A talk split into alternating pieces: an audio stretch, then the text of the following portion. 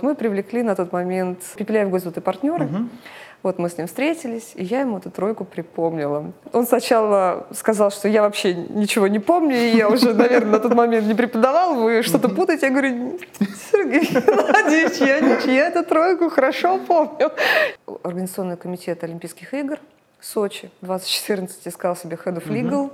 Я согласилась. Работала в американском, я работала в турецком, я работала в европейском бизнесе, и мне уже ничего не страшно. То есть меня уже ничем не удивишь. То есть получилось удивить все-таки? Да.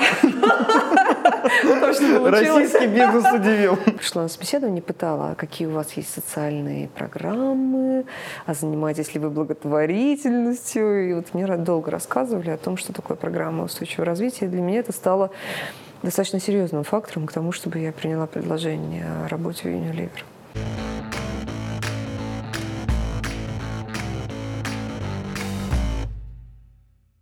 Анастасия Шкарина, директор юридического департамента компании Unilever.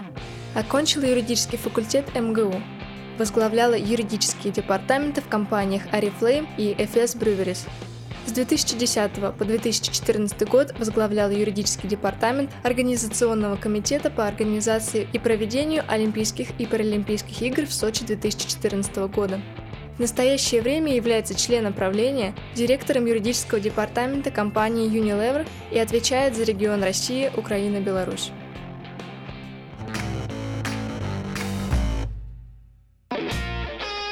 Добрый день, Анастасия. Здравствуйте, добро пожаловать. Ну что, пойдемте будем интервьюироваться. Пойдемте.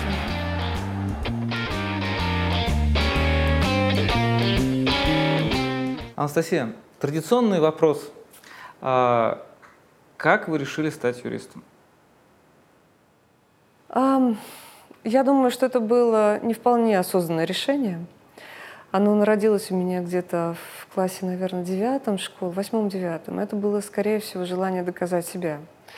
А, дело в том, что я училась в достаточно провинциальной школе. Я родом из подмосковного города в Реутово, я там же училась в школе. Uh-huh. Это был довольно рабочий район, надо сказать, и соответствующая среда обучения, да, и мне очень хотелось а, доказать, что я могу. Я могу поступить в лучшие вуз страны, я могу поступить на самый популярный факультет и пройти огромный конкурс.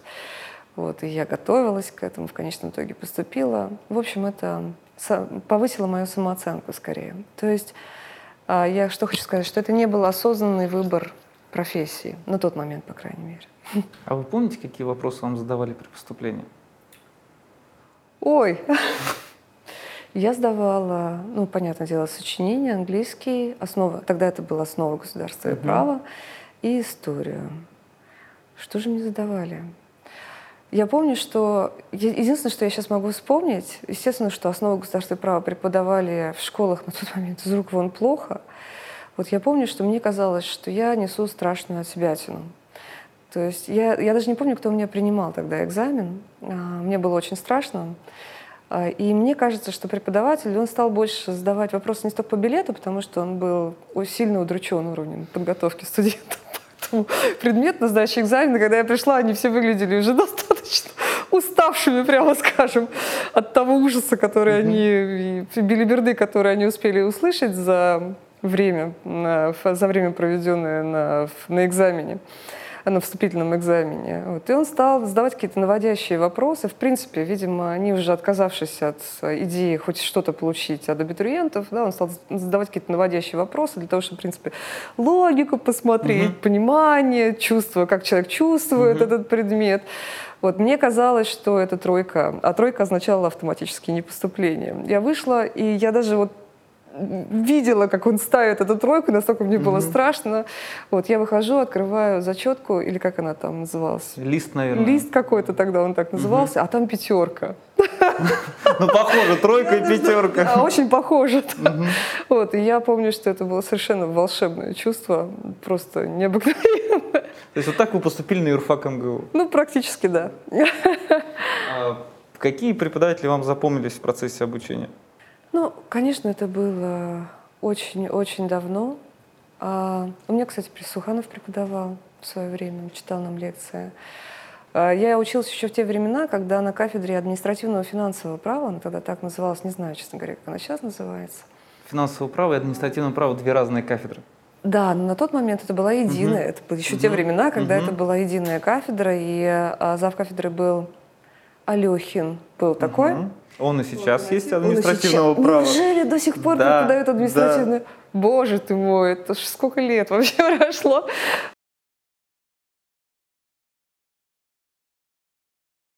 В те времена там еще преподавал Сергей Пепеляев. Угу. Вот, и он преподавал дисциплину, которая называлась не налоговое, а финансовое право. Была кафедра административных финансов, угу. он преподавал финансовое право. И он мне поставил жирный такой трояк на экзамене, когда я к нему пришла, чем меня очень сильно расстроило. Сложный был на тот момент предмет, и почему-то он мне как-то и не давался, и, честно говоря, интересно. Ну, извините, Сергей Геннадьевич, если вы меня сейчас услышите, он никогда меня сильно не интересовал.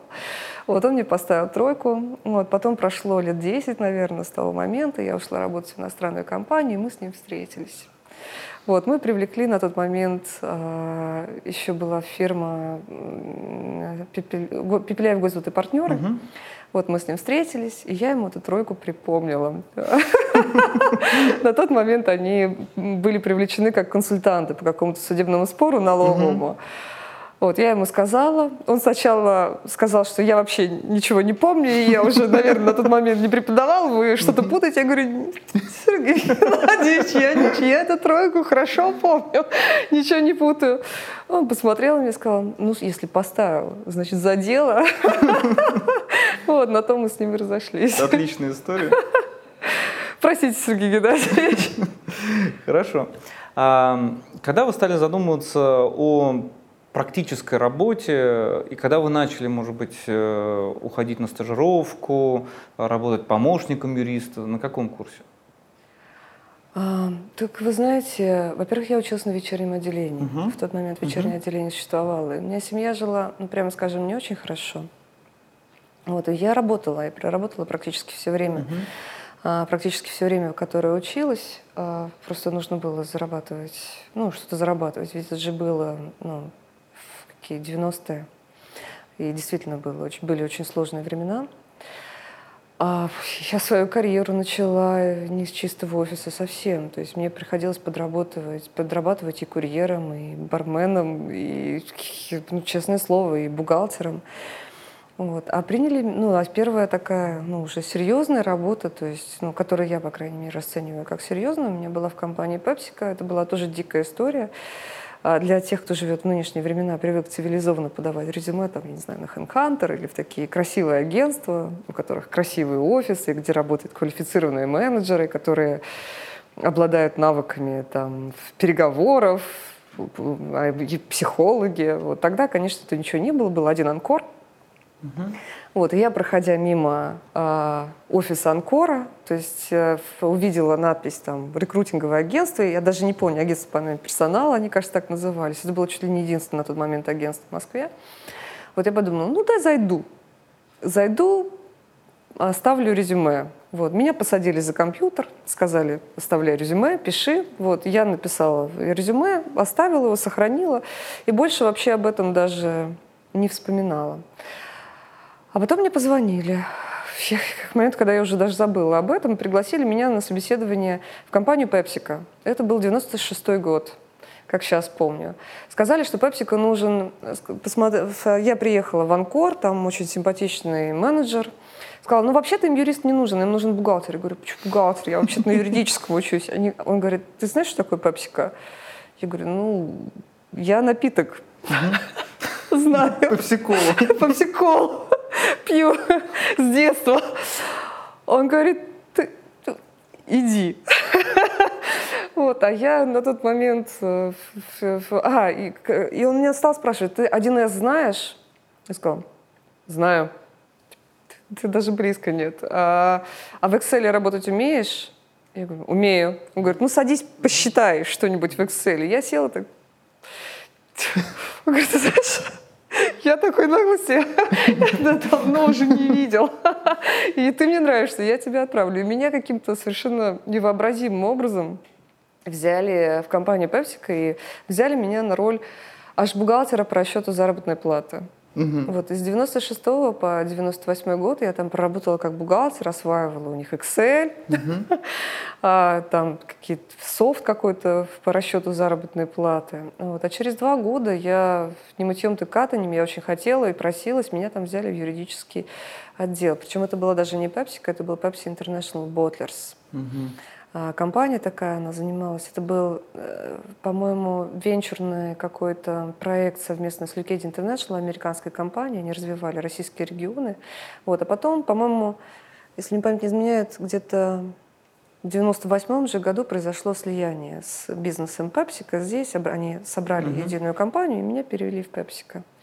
Вот там, проработав два года, я ушла. Так что вот это начало, собственно, моей карьеры. Хорошо. Вы все время работали а, в иностранных компаниях, либо же на вашем а, профессиональном пути встречались и российские э, фирмы? Встречались и российские фирмы. Я проработала в PepsiCo около четырех лет. Потом я захотела свободное плавание очень сильно. Я ушла в компанию Oriflame. На тот момент у них был очень крупный бизнес в России. Не уверена, что сейчас они себя так же хорошо чувствуют на рынке, ну, в силу специфики бизнеса. Им интересно было развивать регионы. Я отвечала у них за регион Россия, страны СНГ, Балтия и Монголия. Ну, через какое-то время, время перешла на эту роль. А, соответственно, это тоже была иностранная шведская компания.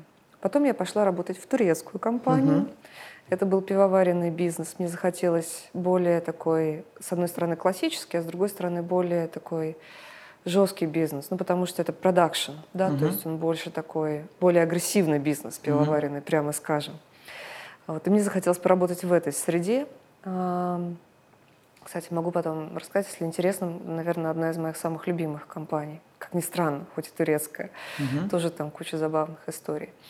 Вот, а потом, проработав почти 15 лет э, в FMCG, я решила э, попробовать что-то еще. Мне захотелось челленджа, захотелось что-то круто, mm-hmm. круто поменять. И к тому моменту мне подоспело предложение э, с рынка в Организационный комитет Олимпийских игр Сочи 2014 искал себе Head of Legal. Mm-hmm.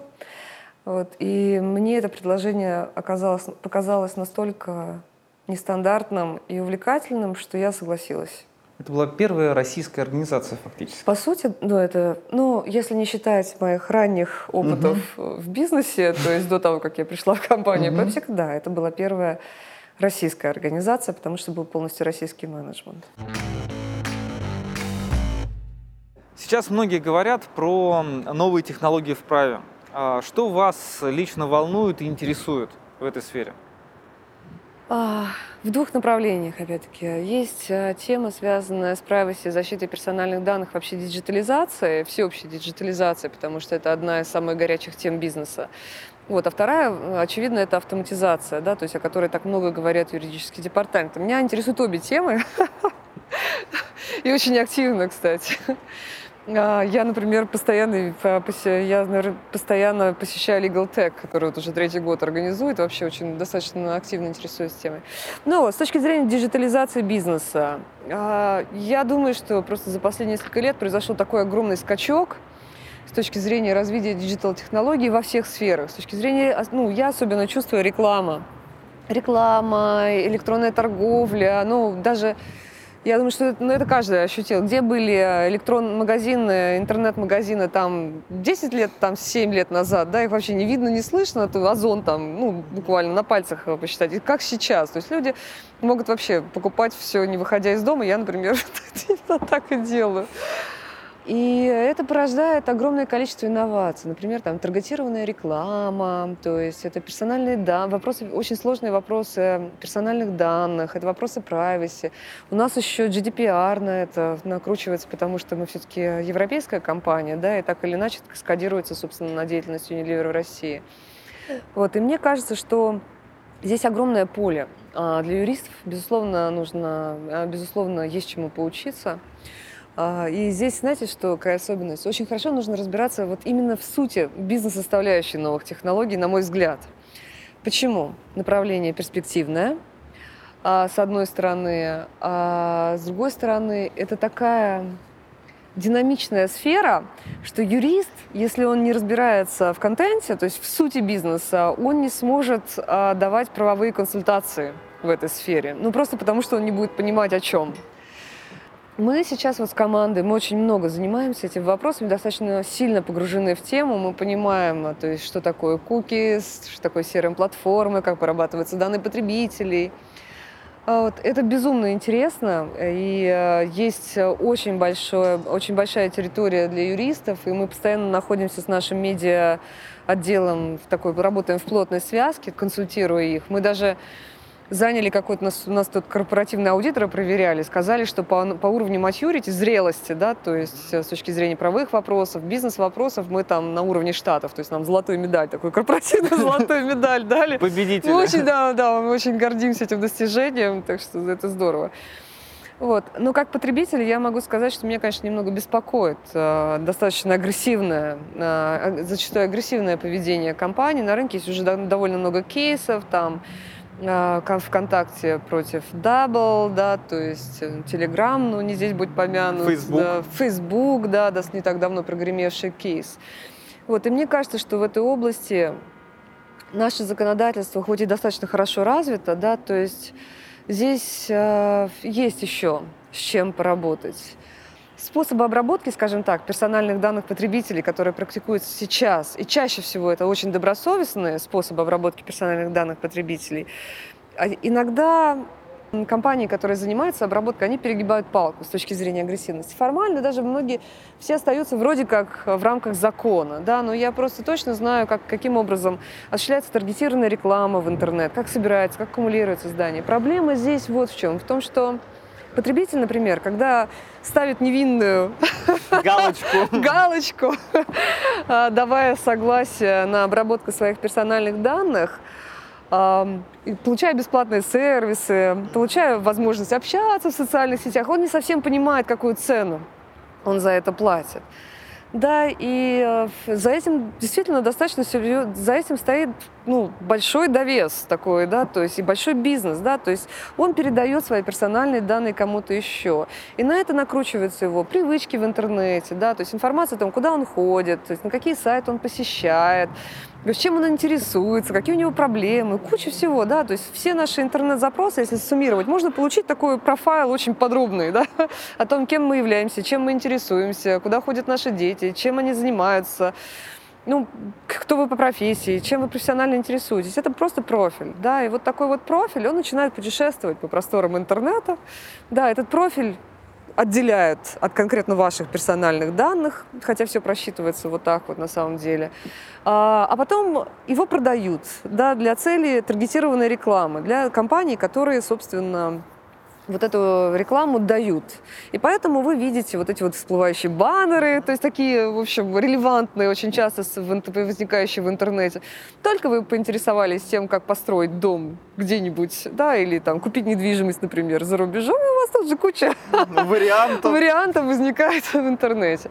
Кому-то это нравится, кто-то считает это нарушением права на частную жизнь. Вот я скорее, наверное, отношусь к сбалансированной второй категории. Я не агрессивна в этом смысле, но считаю, что у потребителя должно быть право выбора. Да, то есть я должна быть четко информирована да, и защищена от того, чтобы, а, от того, чтобы моими данными злоупотребляли, у меня должен быть четкий инструментарий для того, чтобы отказаться предоставлять свои персональные или отозвать согласие, персональные данные. Я должна быть четко информирована о том, как права, ну, то есть мои данные будут использованы.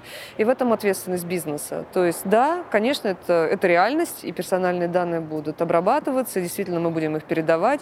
Вот вопрос в том, что у меня и у вас а, должно быть право понимать, что происходит дальше, а, что происходит дальше, как будет использовано, а если что, просто прекратить использование. И вот здесь, конечно, есть еще, скажем так, с чем поработать. И бизнесу с точки зрения социальной ответственности, и, соответственно, нашим, нашим уважаемым законодателям, как мне кажется.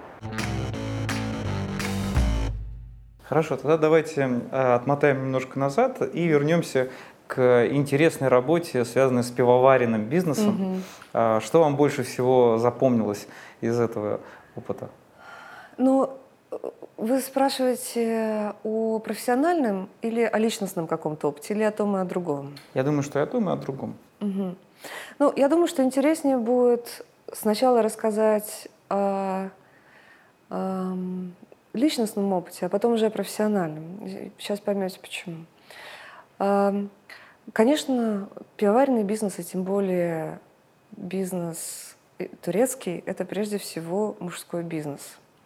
То есть я там, я не была там членом э, борда, ну то есть правления полноценным, да, но меня всегда приглашали на заседание, то есть я всегда была приглашенной присутствующей. А у них там был своеобразный board, потому что это пивоваренный бизнес у Анадолу, Анадолу Групп, который является конечным владельцем, а Эфес Групп на тот момент являлась. А, он относительно небольшой, он прежде всего сфокусирован на Турции и России. Поэтому у них было, был очень специфический governance, то есть вот этот board meetings, они как-то, ну, встреча правления, скажем так, они собирались раз в два месяца, если мне память не изменяет, и туда приезжало много больших таких менеджеров турецких, включая совладельца этого бизнеса. А, и я до сих пор помню свое первое ощущение, когда я вошла в митинг-рум. У них была такая мельница, как сейчас помню, специальная мельница. Ну, мельница такая, атриб... ну, в... Э, макет. Макет, да. То есть, ну, стилизованное под мельницу здание. Я захожу, а там человек 20, наверное, мужчин, из которых только один русских, и я одна русская женщина. А на каком языке общались? На английском, конечно, на английском. Вариантов не было. У меня, кстати, там здорово английский поднялся. И я помню, что у меня период вот этого онбординга, то есть привыкания вот к этому бизнесу, был достаточно тяжелый. Он специфический сам по себе, потому что это я ушла от очень такой мягкой а, европейской компании, пришла в турецкое. Это, ну, есть своя специфика бизнеса и менталитета, понятное дело. Плюс мужской бизнес. И потом, ну, турки, которых я потом всей душой полюбила, они а, они, знаете, они такие, такой группой, мини-группой семейной собираются, да, то есть есть круг доверия, да, в который нужно попасть. И вот мне был челлендж такой, попасть в круг доверия. Ну, потому что иначе было работать практически невозможно. Никто не хотел делиться информацией. А как вам удалось? А, я даже не знаю точно, в какой момент это произошло. Мне кажется, что, мне кажется, что это произошло в момент, когда я начала орать на окружающих. На английском. И так, и так. это, это была смешанная история, потому что был менеджер, которого, с которым мы потом искренне подружились. Он там работал на уровне вице-президента, если не изменяет, который просто кричал. Ну, то есть он сразу вот с места в карьер ну, в крик переходил.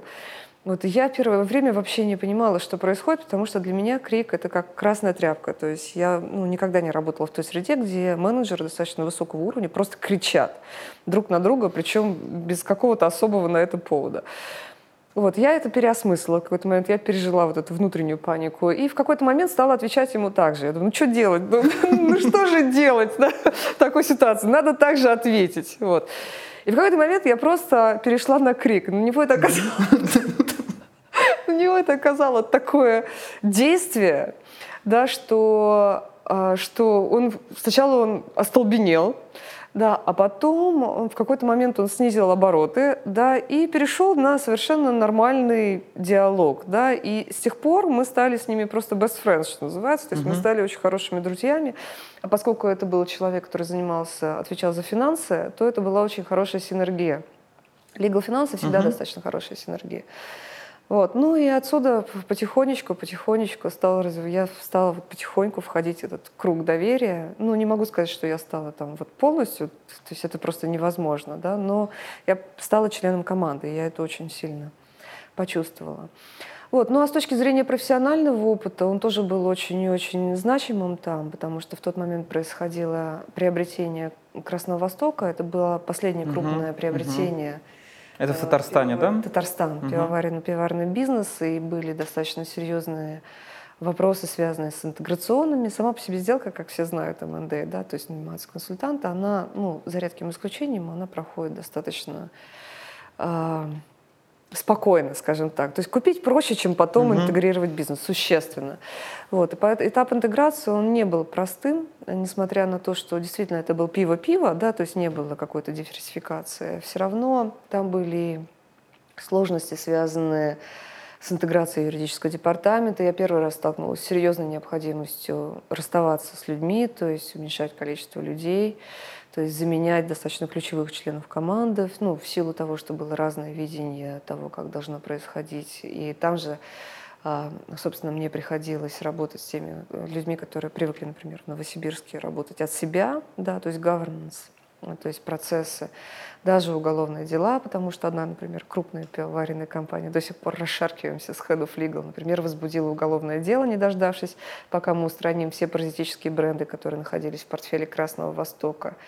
Вот, было очень много плохо защищенной интеллектуальной собственности. Ну, в общем, все это создавало достаточно, достаточно серьезные э, вызовы. Да, хочется сказать челлендж, uh-huh. я же все-таки uh-huh. в англоговорящей компании работаю, но, в общем, было довольно много вызовов. Вот, одно из нестандартных решений, которое я приняла на тот момент, без учета вот всех, всей специфики интеграционного периода, а, например, я взяла себе чисто не юриста в штат. Ну, зачем? Ну, то есть, причем на достаточно ключевую позицию. А потому что она работала в юридическом департаменте Красного Востока и занималась ей корпоративкой. То есть она владела вопросами недвижимости, э, имела, обладала очень серьезным историческим знанием о всех транзакциях, которые происходили. Вот. И я, соответственно, просто посмотрев на весь ее бэкграунд, да, равно как и умение работать, потому что человек, который реально умел работать, хоть и не был юрист, просто перетащил ее в Москву на хорошие условия, и она стала заниматься корпоративкой уже на всю группу.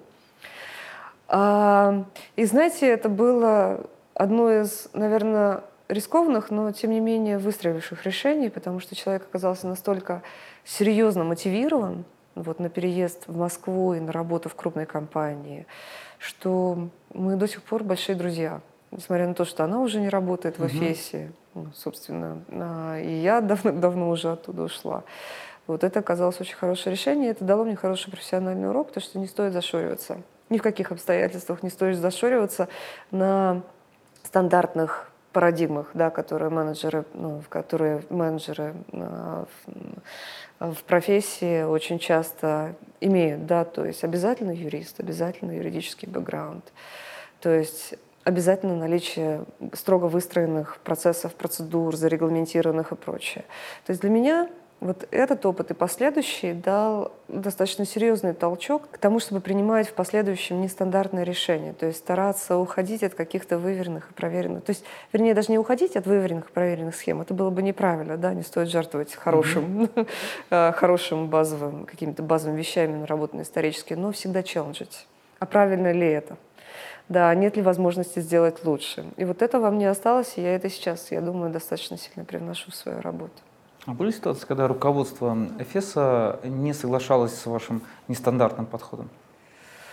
А, да, были, конечно. И я думаю, что их было достаточно много. Но, как я уже сказала, то есть были спорные моменты. Мы достаточно часто спорили. Я, кстати, очень любила Эфес за это. Да, то есть именно за это, что можно было до хрипоты без проблем, без соблюдения каких-то пиететов, до хрипоты, спорить о том, правильно это или неправильно, нужно ли подавать исковое заявление или не нужно, нужно ли там, преследовать в судебном порядке компанию, которая, с моей точки зрения, является нарушителем или не нужно, нужно ли подавать встречные, они очень аккуратные, кстати, очень такие аккуратные люди, несмотря на то, что в пивоваренном бизнесе.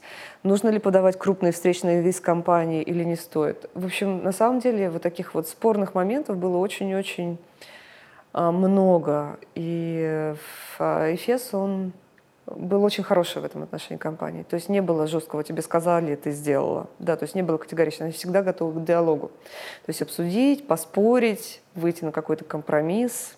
Вот. Ну и плюс вообще, в принципе, статус юриста у них достаточно высок в компании слушаются они юристов. И после ФЕСа вы попали в оргкомитет. Сочи 2014.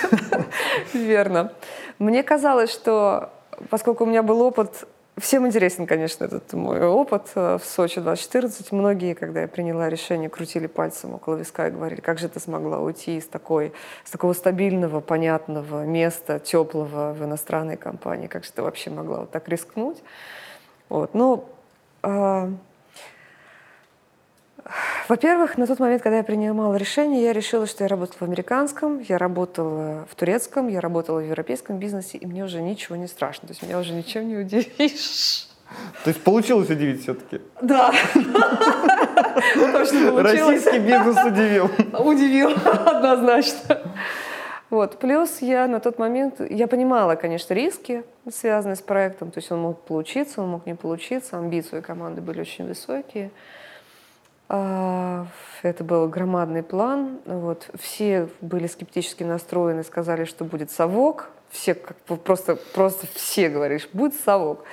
Вот. Но я довольно плотно перед тем, как принять решение, занималась а, изучением бэкграунда, ну, то есть команды, которая пришла работать. То есть я проверила, конечно, я достаточно дотошный человек, я облазила интернет, я посмотрела, как они устроены, мне такой я с таким файлом пришла на встречу с ними, то есть я понимала, кто команда, кто, кто такая команда, каковы их амбиции, что они хотят. В принципе, еще даже до первого собеседования.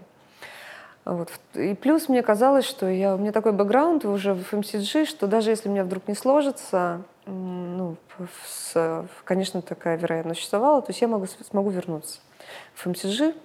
Конечно, это было бы достаточно неприятным для меня решением, и я держалась, вот, у меня были, конечно, моменты, когда я хотела уйти из оргкомитета, вот, но э, я понимала, что я смогу, наверное, вернуться в ту же реку. Просто вероятность того, что я бы это сделала, она не очень высока была. Просто, ну, само, самомнение бы. Ну, то есть это был бы очень большой удар по моей самооценке, скажем так, потому что я, понимаете ли, всему юридическому сообществу, я на тот момент уже, ну, такая, в общем, относительно на виду была, вот, я разорвала рубашку, сказала, да вот вы, я пошла, и я считаю, что это челлендж, я хочу сделать что-то для страны, то есть что-то такое необычное, нестандартное, это социально ориентированный проект, он поднимет имидж России, имидж России на международной, на международной арене, то есть это важно, чтобы э, люди, квалифицированные в профессии, имеющие опыт, приходили в такие проекты. Вот я такая вот объявила это всем, всем, кто вертел пальцы в виска, и пошла в этот проект а потом вдруг раз и соскочила бы. Конечно, это, ну, то есть я, я бы приняла, наверное, такое решение, но должно было бы случиться что-то экстраординарное, по-настоящему экстраординарное. Что вас больше всего шокировало на новом месте работы? Да все. Если честно, просто все. А, ну, начнем с хорошего, наверное. А, потому что это действительно была потрясающая команда людей. А, и действительно туда приходили люди, очень заметные на рынке, и они до сих пор заметны, там, которые были искренне мотивированы на участие в этом проекте. Я не знаю, то есть, конечно, там у кого какая была мотивация, но самая частая мотивация людей, которые, во всяком случае, та, которую они озвучили, которые приходили в проект, я хочу сделать что-то необычное, я хочу сделать что-то социально значимое. Для меня этот проект привлекательный именно в этом контексте. А, и туда приходили самые разные люди, с самых разных отраслей, с самым разным бэкграундом, очень сильно заточенные на то, чтобы игры получились. Руководство э, оргкомитета меня поразило своим умением принимать решения быстро, эффективно. То есть, я не знаю, иностранные компании, они же как, они долго обсуждают, mm-hmm. они взвешивают все за и против, они спорят, там, проводят переговоры. А тут ты приходишь на совещание, у тебя так, у тебя что, у тебя что, у тебя что, угу, понял, делаем так. И все побежали выполнять. Административная и... поддержка чувствовалась? И да, и нет. Видите ли, а, у оргкомитета было, ну да, безусловно, но в этом была и обратная сторона медали, скажем так. Смотрите, а, оргкомитет, у оргкомитета было два стейкхолдера. Международный олимпийский комитет и правительство Российской Федерации. Очень самым, естественно, правительство Российской Федерации Дмитрий Козак, да, то есть, который был назначен вице-премьером, курирующим проект, оказывали да, очень серьезную поддержку. Да. Безусловно, если бы поддержки оттуда не было, ничего бы не получилось никогда в жизни, сто процентов. А, вот. Но что касается обратной стороны медали, дело в том, что МОК приходит со своими стандартами в страну. У них огромный опыт, прекрасный, наработанный опыт за всю историю игр, которые они тщательно копят, лелеют, хранят, защищают. У них свое видение того, как, как и что должно происходить. Это с одной стороны. А у чиновников Российской Федерации, которые далеко не всегда бывают заточены на социальную значимость проекта, у них, безусловно, есть свои какие-то ну, интересы, ограниченные функциональными обязанностями, у них могут быть, может быть свое видение, как те или иные вещи должны происходить. И это был постоянный клэш. Ну, то есть это было постоянное столкновение, то есть видение Международного олимпийского комитета, как это должно происходить, и, соответственно, вот, и, соответственно, реализация, да, и возможностям там правительства Российской Федерации, вообще, ну, существующей в рамках там действующего законодательства, как это можно реализовать. Да, и вот такое постоянное столкновение интересов, оно порождало очень большое количество проблем, скажем так, в деятельности Организационного комитета. Много работы с законодательством, законодательством, кстати, было. Конечно, удавалось очень много решить за счет поддержки, потому что удавалось вносить изменения в законодательство. Это было постоянное направление работы, которым занимался юридический департамент, но не все можно было решить и таким образом. Так что сложностей было очень много. Какая самая нестандартная задача, которую вам приходилось решать, э, вам приходит на ум? А, есть проект внутри вот всего цикла подготовки, который, которым я по-настоящему горжусь. И с удовольствием о нем рассказываю, если спрашивают, конечно.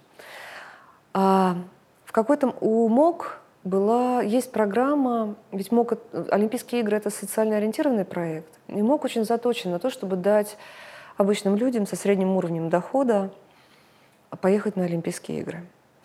А, чтобы они могли заплатить и за билет, потому что у МОК есть, конечно, очень дорогие билеты, но очень многие билеты дешево продаются. Вот чтобы они могли заплатить и за билет, и за размещение, да, то есть, ну, понятно, что это все равно деньги, немало деньги, да, например, чтобы могла поехать семья с детьми, когда я, прочитав вот это вот требование, мог такие мануалы, такие толстые документы о том, как надо игры организовывать, их много.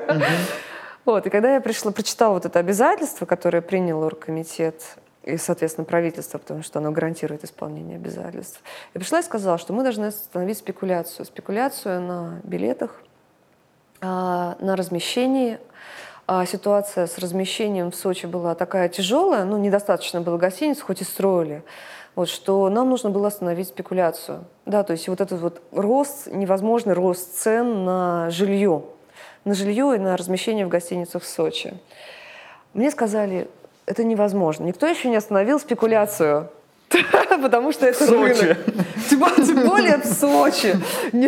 Забудь вообще, как ты можешь это сделать. Вот, и в результате удалось добиться, а, добиться того, чтобы правительство Российской Федерации а, установило цены на размещение в гостинице города, фиксированные цены на размещение в гостиницах города Сочи. С одной стороны, все жилье, то есть, которое сдавалось на тот момент, оно должно было быть аккредитовано, это тоже прибивало цены. Хотя, ну, понятное дело, что отдельные спекулянты все равно были. Вот, но с другой стороны, ни гостиницы, ни аккредитованные места для размещения, они не могли поднять цену. Как только не крутили, а можно мы НДС сверху, угу. да, да, или еще что-то это роде. Цены были не маленькие, потому что есть, ну, как бы лимиты, которые установлены МОК, то есть, ну, там европейские цены, но они не были спекулятивными. Вот, а это очень важно. Потом, соответственно, Минтранс, если мне память не изменяет, заключил соглашение, соответственно, соглашение с авиакомпаниями, да, то есть, да, ну, понятно, что цены были не дешевые, но тоже не заоблачными на билеты. Там даже такси умудрились каким-то образом урегулировать, то есть администрация Сочи целенаправленно заключила, заключала там какие-то соглашения, аккредитовала такси, которые развозят гостей на, в период Олимпийских игр. Так что я считаю, что это был один, ну, то есть это был, наверное, один из лучших проектов, который был реализован при моей активной поддержке. В период Они игр. боялись вот, э, вмешиваться во все эти э, моменты с бизнес-группами? Ведь за каждой гостиницей, за каждым службой такси стоят очень специфические люди, особенно в этом регионе. Вот вы сейчас сказали, я подумала, действительно, ну, видите, жива-здорова, ничего, ни, ни, ни, ничто не случилось. Но в реальности нет, не страшно было. Почему? Потому что, э, ну, понятное дело, что уровень э, контроля, в том числе с точки зрения, правоохран... с точки зрения со стороны правоохранительных органов, был очень-очень высоким на Олимпийских играх. И, и контроль, который, то есть и в отношении госкорпорации, соответственно, ГК «Олимпстрой», в отношении оргкомитета, ну, не было ощущения, что что-то может произойти. Было понятно, что ну, и администрация Сочи, которая очень сильно была заточена, естественно, на проведение Олимпийских игр, хоть это было сильной головной болью для них, безусловно, то есть как они выживали, бедные, до сих пор непонятно, но зато теперь инфраструктура какая досталась, наследство. Вот, ну, нет, Нет, я думаю, что вряд ли. Маловероятно, что это могло произойти. Анастасия, у нас для вас Блиц. Я вам задам несколько вопросов коротких. Главное, отвечайте быстро, не задумываясь. Первый вопрос. Владимир Маяковский или Сергей Есенин? Маяковский. Почему? Есенин слишком нежный для меня. У Маяковского был стиль, сила. Он мне нравится больше. Так, хорошо. Второй вопрос. Вспомните день и час, когда вы пожалели, что стали юристом. Было ли такое вообще? Ну, с периодичностью раз в год угу. возникают такие моменты. При каких обстоятельствах? Но с такой же периодичностью я радуюсь тому, что я стала юристом. Ага. Хорошо. Врачи не боятся крови, учителя любят говорить со всеми назидательным тоном. А какая, по вашему мнению, есть профессиональная деформация у юристов? Чтение огромного количества текстов, написанных мелким шрифтом, и ощущение того, что это понимают все. На самом деле не понимает никто. А на самом деле не понимает никто. Хорошо. А, четвертый вопрос. Есть ли страна, кроме России, где бы вы хотели жить? И что за страна? Голландия. Голландия? Почему Голландия? Мне очень нравится ощущение свободы в Голландии. Свобода во всем. Угу. Пятый вопрос. Если бы у вас было 100 тысяч долларов, что бы вы выбрали? Инвестировать их во что-нибудь или поехать в кругосветное путешествие? Ну, я думаю, что я разделила пополам. Пополам? Да. На кругосветное бы не хватило? Не, на 50 тысяч, я думаю, что вполне хватило бы. Хорошо. И наш традиционный классический вопрос. Три вещи в российском праве, которые бы вы хотели изменить. Все говорят суды. А, безусловно, я думаю, что речь идет о, о судебной системе, прежде всего. Угу. Мне кажется, что а, сейчас, кстати, сейчас достаточно модный тренд, и, скорее всего, будут изменения в части законодательства, которое регулирует а, искусственный интеллект. Я слежу за этой историей, она мне нравится, и я думаю, что я приветствую а, изменения в этой области. Являюсь большим фанатом. А, что же еще? Мне кажется, что административное право тоже mm-hmm. требует существенного подкручивания. Да, согласна с вами полностью. На этом все. Спасибо вам. Переходим к основной части. Анастасия, у нас для вас Блиц. Я вам задам несколько вопросов коротких. Главное, отвечайте быстро, не задумываясь. Первый вопрос. Владимир Маяковский или Сергей Есенин? Маяковский. Почему? Есенин слишком нежный для меня. У Маяковского был стиль, сила. Он мне нравится больше. Так, хорошо. Второй вопрос. Вспомните день и час, когда вы пожалели, что стали юристом. Было ли такое вообще? Ну, с периодичностью раз в год угу. возникают такие моменты. При каких обстоятельствах? Но с такой же периодичностью я радуюсь тому, что я стала юристом. Ага. Хорошо. Врачи не боятся крови, учителя любят говорить со всеми назидательным тоном. А какая, по вашему мнению, есть профессиональная деформация у юристов? Чтение огромного количества текстов, написанных мелким шрифтом, и ощущение того, что это понимают все. На самом деле не понимает никто. А на самом деле не понимает никто. Хорошо. А, четвертый вопрос. Есть ли страна, кроме России, где бы вы хотели жить? И что за страна? Голландия. Голландия? Почему Голландия? Мне очень нравится ощущение свободы в Голландии. Свобода во всем. Угу. Пятый вопрос. Если бы у вас было 100 тысяч долларов, что бы вы выбрали? Инвестировать их во что-нибудь или поехать в кругосветное путешествие? Ну, я думаю, что я разделила пополам. Пополам? Да. На кругосветное бы не хватило? Не, на 50 тысяч, я думаю, что вполне хватило бы. Хорошо. И наш традиционный классический вопрос. Три вещи в российском праве, которые бы вы хотели изменить. Все говорят суды.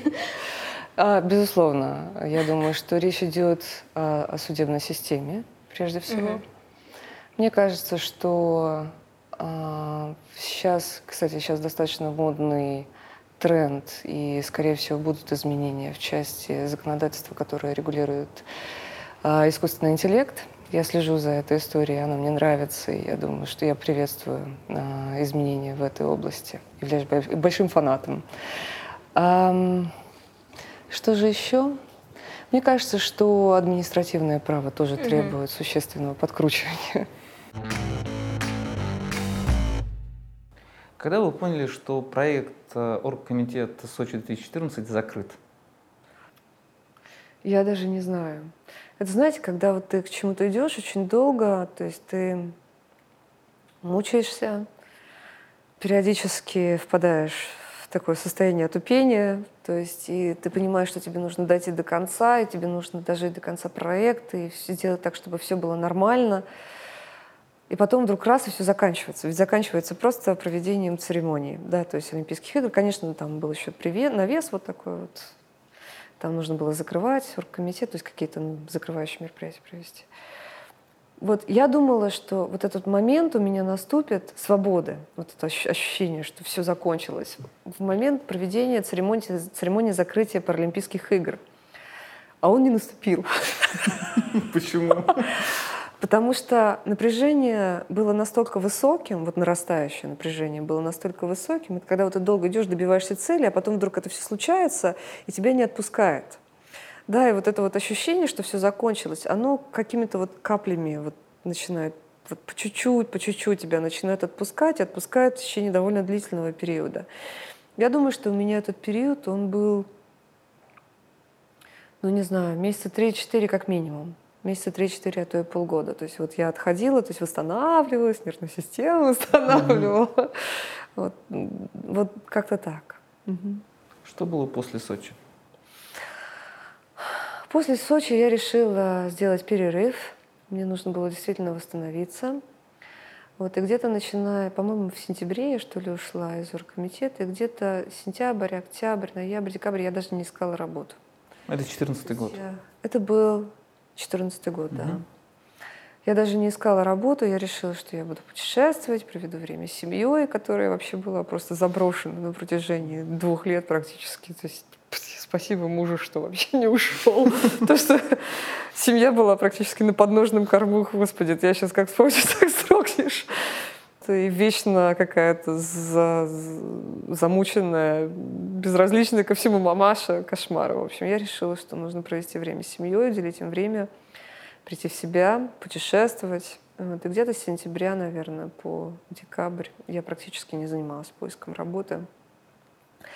Вот. Ну а потом я как-то активизировалась, а, поняла, что ну, вроде бы как уже можно начинать. Вот. И действительно начала поиск. То есть я нарисовалась и в кадровых агентствах, обзвонила контакты свои, вот, стала ездить на собеседование. Вот и, в мае, и как-то довольно быстро, я должна сказать, прилетело предложение. Нет, вру, где-то с ноября начала, наверное, искать работу. Уже так потихонечку uh-huh. искать работу. Вот, ну и потом как-то достаточно быстро пришло предложение а, где-то из эм, марта, по-моему, или с апреля, с апреля, кажется, я начала работать в Unilever. Ну, кстати, я должна сказать, что столкнулась при поиске работы с достаточно неожиданным для меня фактором. Мне казалось, что мой олимпийский опыт кому-то интересен. Вот, при устройстве на работу, да, что мне вот у меня медаль, мне же орден угу. дали, да, то есть э, за Олимпийские игры у меня есть почетный. А кто вам вручал орден? А их было тогда довольно много. То есть у вас вы орденоносец? Э, да, меня награждал, собственно, сам... Э, меня награждал Дмитрий Николаевич Чернышенко, который был руководителем э, оргкомитета Сочи 2014. Он сейчас является председателем президентом «Газпром Медиа», если... Да, точно, президентом «Газпром Медиа». Я думала, что опыт уникальный. Ну, понятное дело, что он может быть нерелевантен для подавляющего большинства индустрии. Ну, ладно. Ну, чемпионат мира по футболу. А, меня туда звали, я отказалась, а. решила, что нет, наверное, стоит остановиться просто для меня, я просто поняла, что это будет ну, повторение уже угу. пройденного, про, повторение пройденного, ну, с небольшой вариацией, потом решила не рассматривать. Мне казалось, что э, уникальность опыта, умение нестандартно мыслить, а там этих нестандартных решений было завались, вот это умение работать под давлением, он создаст мне какое-то преимущество да, на рынке, что я сейчас ну, выйду на рынок и в спокойном режиме найду работу. Оказалось, что это вообще ни разу не так. Да, то есть, напротив, я вот когда проходила на собеседование Unilever, меня чуть ли не прямым текстом спросили, а как было с коррупцией, например а, в оргкомитете Сочи, для меня это был таким шоком. Ну, то есть я на полном, на полном серьезе, потому что это было, ну, ну, не совсем открыто, да, ну, так завуалировано. То есть меня спросили... А как было с коррупцией? Вообще, да, что, что касается вопроса, я страшно обиделась. Вот. Что касается коррупции непосредственно в оргкомитете, я могу совершенно честно сказать, я не верю, ну не верю, искренне не верю в то, что там это было.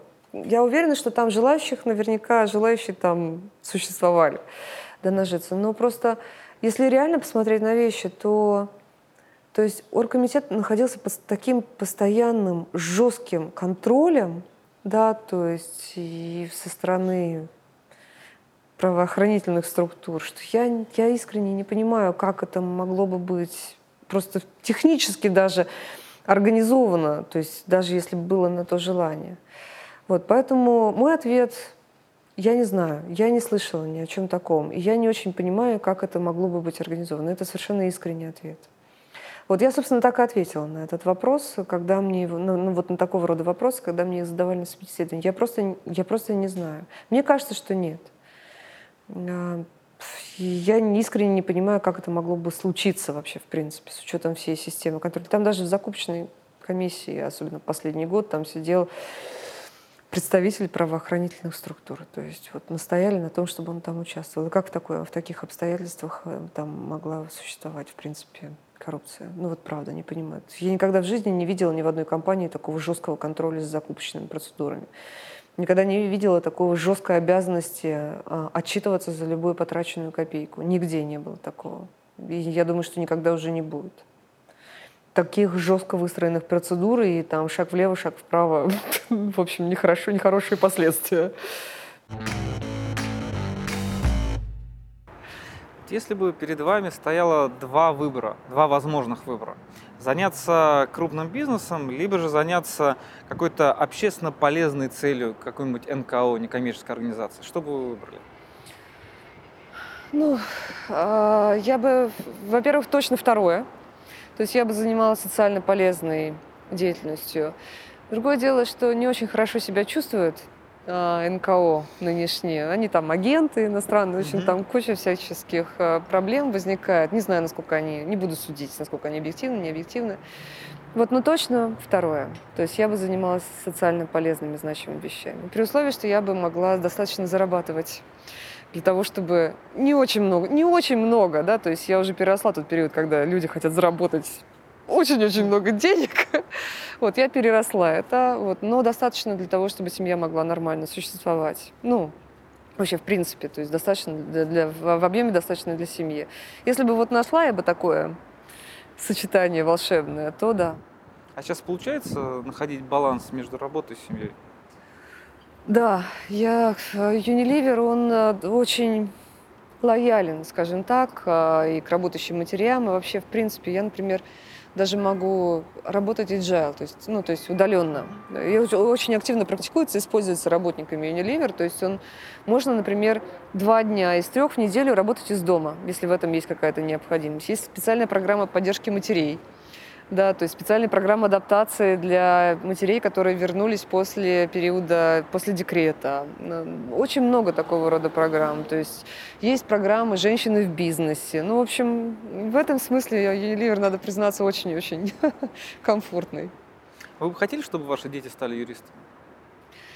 Вот не так давно мне задавали этот вопрос. Нет. Почему? А у меня сыну старшему сейчас 16, вот в ноябре будет уже 17, у него прямо уже на носу поступление, у него мама юрист, папа адвокат. Вот, конечно, он задумывается о том, чтобы сделать юридическую профессию. Не то чтобы а, нет, но оно, это должно быть очень хорошо взвешенное, осознанное решение с пониманием того, что ждет юри... молодого человека, который закончит юридический факультет. Он должен очень хорошо понимать, что произойдет потом. Дело в том, что сейчас очень активно набирает очень, есть очень активный тренд к автоматизации. Вот мне кажется, что если раньше был достаточно простой скачок, да, то есть э, студент, э, выпускник вуза, да, то есть он пришел, он пришел на роль паралигала, да, для чего? Ну, там, что-то там перебирать, то есть учиться, ему потихонечку начнут какие-то кусочки давать. А сейчас уровень автоматизации скоро станет таки, настолько высоким, да, что вот, вот эта роль, вот эта паралигала, она очень быстро схлопнется. И, как мне кажется, возникнет некий гэп, да, то есть между, а, между вот выпускником вуза, да, и юристом, который востребован в корпорации, который лучше знает бизнес, уже достаточно зрелый, который, ну, то есть, ну, то есть такой вот уже квалифицированный, высококвалифицированный юрист. Я думаю, что это породит достаточно высокий уровень конкуренции среди студентов юридических вузов. Это, в принципе, уже и сейчас ну, достаточно очевидная такая вещь. Я думаю, что это будет только усиливаться. Поэтому молодой человек, который выходит, он должен быть готов. Он должен быть готов к тому, что ему придется выживать в достаточно конкурентной среде.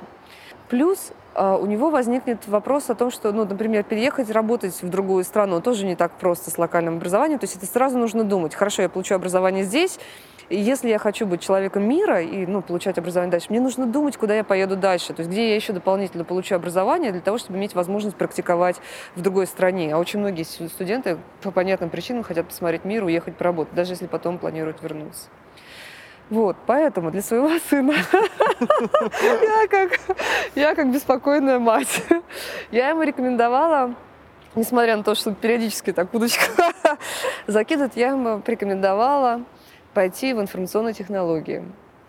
А, я думаю, что если он потом захочет уйти все-таки вправо и дозреет до этого, он запросто сможет это сделать. Потому что сейчас есть очень много смежных областей. То есть, например, он, получив базовое образование в области информационных технологий, сможет запросто, получив дополнительное образование, передвинуться вправо. Просто он будет заниматься информационными технологиями в праве, которые, мне кажется, очень и очень перспективным направлением. Даже глобальные юридические фирмы, сейчас у них есть какие-то operations directors, да, есть свои собственные центры, которые они создают для того, чтобы инвестировать в стартапы, IT-стартапы, именно нацеленные на legal. Так что я думаю, что у него получится и вправо, но пусть сначала базовую, базовую области информационных технологий получит. Отлично. Как вы э, снимаете стресс? Один из наших э, традиционных вопросов. Как же я снимаю стресс? Да вы знаете, я... Ну вот в данный конкретный момент, ну, конечно, у меня бывают стрессовые ситуации, в том числе и на работе. Ну, у меня вот дочке два с половиной. Я прихожу, она мне, мама пришла, мама, тут стресса просто как... Самый лучший Это вообще, то есть стресса, просто стресса как не бывало. Поэтому для меня сейчас даже, в общем, наверное, и проблемы такой не стоит. Как снять стресс? Давайте поговорим про Unilever. Давайте. А, в чем, э, как вы считаете, основная изюминка этой компании? Однозначно в программе устойчивого развития, которую реализует Unilever. Ну, для меня, по крайней мере. Вот мой опыт на Олимпийских играх, он оставил во мне вот это вот желание делать что-то социальное, или участвовать, по крайней мере, в проектах, которые являются социально значимыми, то есть которые что-то привносят. Unilever не просто бизнес. Unilever — это лидер программы устойчивого развития, по крайней мере, среди FMCG-компаний точно. То есть компании B2C, которые продают потребителям а, продукцию. А что такое устойчивое развитие? У Unilever есть социальные программы. Например, программа поддержки детских больниц, программа поддержки мелких фермеров, ну, как они называют, small farmers, то есть агросектора. Программы направленные, даже есть такие специфические, как, например, self-estimate, то есть программы, направленные на повышение самооценки девочек-подростков. Ну, для понимания, то есть это одна из основных а, проблем для девочек-подростков, да, то есть повышение, то есть вот именно самооценка, потому что все подростки в этом смысле некрасивые, и не у меня ноги кривые. Вот, программа направлена на то, чтобы они учились принимать себя такими, как есть. Это поразительно на самом деле. И это на территории России в том числе. И это на территории России в том числе. Навыки гигиены в детских садах, в школах. Это все программы, которые реализует Unilever как программу устойчивого развития. Даже есть лаборатория устойчивого развития в Сколково, которую, собственно, лидирует Unilever. Честное слово. Для меня это стало, ну вот я очень долго, помню, пришла на собеседование, пытала, а какие у вас есть социальные программы, а занимаетесь ли вы благотворительностью, и вот я да, все пытала, чем, что же социального есть в бизнесе, Unilever, вот мне долго рассказывали о том, что такое программа устойчивого развития, и для меня это стало достаточно серьезным фактором к тому, чтобы я приняла предложение о работе в Unilever. Так что это изюминка. Помимо Unilever вы э, интересуетесь и развиваете тему, связанную с профессиональным сообществом. Стараюсь помогать. Расскажите вот про это направление. А, ну, есть э, два направления, в которых э, в, в которые мне интересны, там, где я принимаю участие. Первое – это саморегулирование. Саморегулирование специфическое в области рекламы. А, я очень активно поддерживаю рабочую группу, которая была создана в свое время в Федеральной антимонопольной службе, а, собственно, руководитель этой рабочей группы по саморегулированию в области рекламы. Это э, вещь, ну, то есть вот такого рода инициативы, они поддерживаются Unilever во всем мире. То есть э, Unilever верит в то, что, ну, мой работодатель текущий верит в то, что бизнес — тем более такой специфический бизнес при достаточной степени социальной осознанности вправе разрешать какие-то вопросы самостоятельно, принимать решения, которые будут исполняться членами сообщества. И действительно это работает в огромном количестве стран мира, в развитых странах. Есть уже даже в Китае, ну, Китай, понятно, развитый рынок, но с точки зрения вот такого рода инициатив, согласитесь, это нестандартно. Да? И в Китае, и в Турции саморегулирование есть, и в Индии оно развито и активно работает, в области рекламы в том числе. Вот, и я являюсь достаточно активным сторонником э, идеи, что сейчас рынок в России достиг, достиг достаточной степени зрелости для того, чтобы принимать многие решения индустриально, в том числе и в области рекламы. Э, единственное, что, э, что для то есть единственное, чего я опасалась на ранних этапах вот, возникновения вот этой идеи, когда она начала реализовываться, что недоста недостаточность связей между рабочей группой и там, европейскими коллегами, она может сказаться, ну то есть, грубо говоря, иностранный опыт, он может оказаться огромный, накопленный опыт саморегулирования в области рекламы, он может быть по тем или иным причинам недостаточно принят во внимание или игнорирован. Вот. Мне показалось, что вот передача э, нашим экспертам, а у нас есть очень хорошие эксперты в области рекламы, вот всего такого накопленного багажа знаний, которые есть у европейских регуляторов. Это очень важная миссия, вот моя личная миссия, потому что у меня есть такая возможность. У меня есть коллеги в разных странах мира, я могу связаться и там каким-то образом э, ну, собрать вот эту вот информацию. Вот. Мы, значит, начали собирать. Я узнала о том, что есть такая инициатива ФАС. Мы очень обрадовались. Мы изначально даже обсуждали инициативу по саморегулированию на платформе Росбренда. Даже создали такую платформу в Росбренде, площадку по урегулированию спора в области рекламы на базе Росбренда. Вот потом узнали вот про эту рабочую группу по саморегулированию, собрали пакет, и я пошла с этим пакетом, к счастью, оказавшимся знакомым моей коллеги в в руководителя рабочей группы. Мы к нему пришли, показали ему весь накопленный материал, сказали, а вы хотите пообщаться с другими органами по саморегулированию? Он сказал, да, конечно, мне очень интересно, и я хочу. Ну, конечно, интересно, ну, понятное дело. Ну вот, сначала мы связались с турецким саморегулируемым органом, и у них так вообще этот процесс так пошел, что в конечном итоге даже э, руководитель Европейского стандар... альянса по стандартам в рекламе есть такой ЕАСА, EAS, SA, SA, да, ЯСА. Он приехал сюда, в Санкт-Петербург, на участие в телекоммуникационном саммере. Он подписал меморандум совместно с администрацией, потому что в Питере решили делать пилотный проект совместно с администрацией города Питера и Федеральной антимонопольной службе о начале саморегулирования в области рекламы. Насколько я знаю, сейчас э, развивается очень активно пилотный проект по саморегулированию, создается саморегулируемая организация в Питере. Вот и они уже где-то на финальной стадии а, институализация, то есть ну, создание саморегулируемой организации. Потом они планируют наработать первый опыт по саморегулированию и расширить деятельность на федеральный уровень. Параллельно была создана рабочая группа, я тоже достаточно активно участвую в ней, рабочая группа, которая будет заниматься подготовкой пакета изменений в законодательство о рекламе для создания, для передачи Федеральной антимонопольной службы инициатив по само, ну, вот эти вот споров в области саморегулирования на площадку саморегулируемого органа. Мне это кажется очень увлекательной историей, очень правильной, потому что я верю, вот искренне верю в то, что э, бизнес может договариваться с бизнесом. Это, это не означает, что не будут возникать случаи, когда ну, будут возникать, да, то есть а, когда злоупотреблений. Да, понятное дело, что нарушители они будут. Вот, но ключевые игроки рынка вполне способны адекватно, с соблюдением баланса интересов, социальной ответственностью, а, разрешать споры по жалобам рекламодателей и спокойным, и спокойно, ну, как бы исполнять их в добровольном порядке.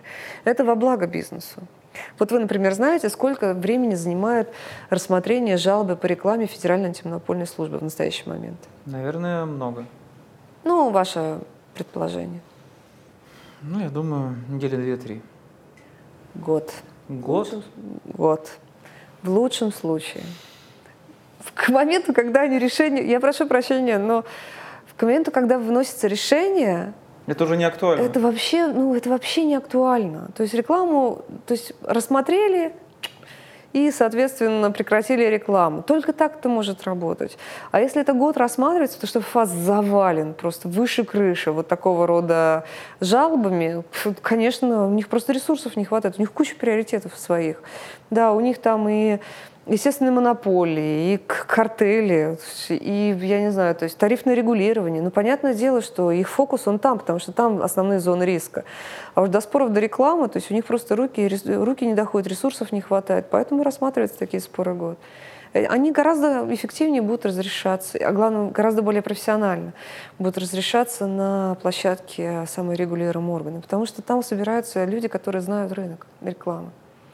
Вот. И когда мне сказали, что, например, в Питере вот этот самый регулируемый орган, например, в первую очередь сфокусируется на вопросах детской рекламы, ну, рекламы на социальных сетях, я как мама, например, очень обрадовалась, потому что я знаю, какое количество рекламы вываливается на, на головы наших бедных детей. Это ТВ-реклама, а если дети постарше, то еще интернет-реклама, то есть они же ну, не умеют грамотно то есть, работать с такими вещами. Поэтому, на мой взгляд, это очень важная социальная миссия вот такого органа по саморегулированию. То есть заниматься детской рекламой, действительно постараться урегулировать эти вопросы для того, чтобы была социальная ответственность бизнеса, который дает рекламу таргетированную на детей. Причем, когда я говорю об этом, я очень хорошо понимаю, что это коснется Unilever тоже. Потому что Unilever есть детские линейки. И в косметической продукции. И мороженое это тоже такой частично ориентированный на детей продукт. Так что я это понимаю, что коснется, коснется Unilever, но я рада. Я рада, что так будет. Ну, конечно, Unilever это, наверное, один из самых ответственных рекламодателей. Вот, но а, это естественно и правильно что рынок, э, что участники рынка будут принимать на себя дополнительную социальную, социальную ответственность. Это ответственность перед обществом, ответственность перед нашими детьми, перед потребителями. Это правильно, так должно быть. А вы оптимист? Наверное, да. Наверное, все-таки... Я раньше всегда отвечала, что я реалист. И я думаю, что большинство людей в моей профессии говорят, что они или реалисты, или пессимисты, то есть две категории. Вот. Я все-таки думаю, что правильнее настраивать себя всегда на лучшее. То есть это не означает, что у меня нет вот такого опыта, там, длинного опыта за плечами ошибок, и разочарований, и тяжелых периодов, и понимания того, что все не так, как мне представлялось. Вот, но я думаю, что крайне важно сохранять оптимистичный и позитивный взгляд на вещи. А как жить, собственно, по-другому-то.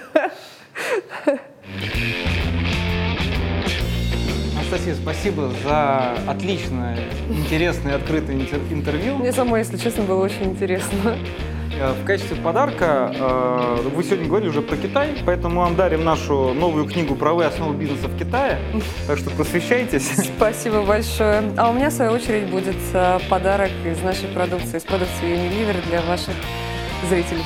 Спасибо. Коллеги, подписывайтесь на наш канал и помните, что юристы тоже люди.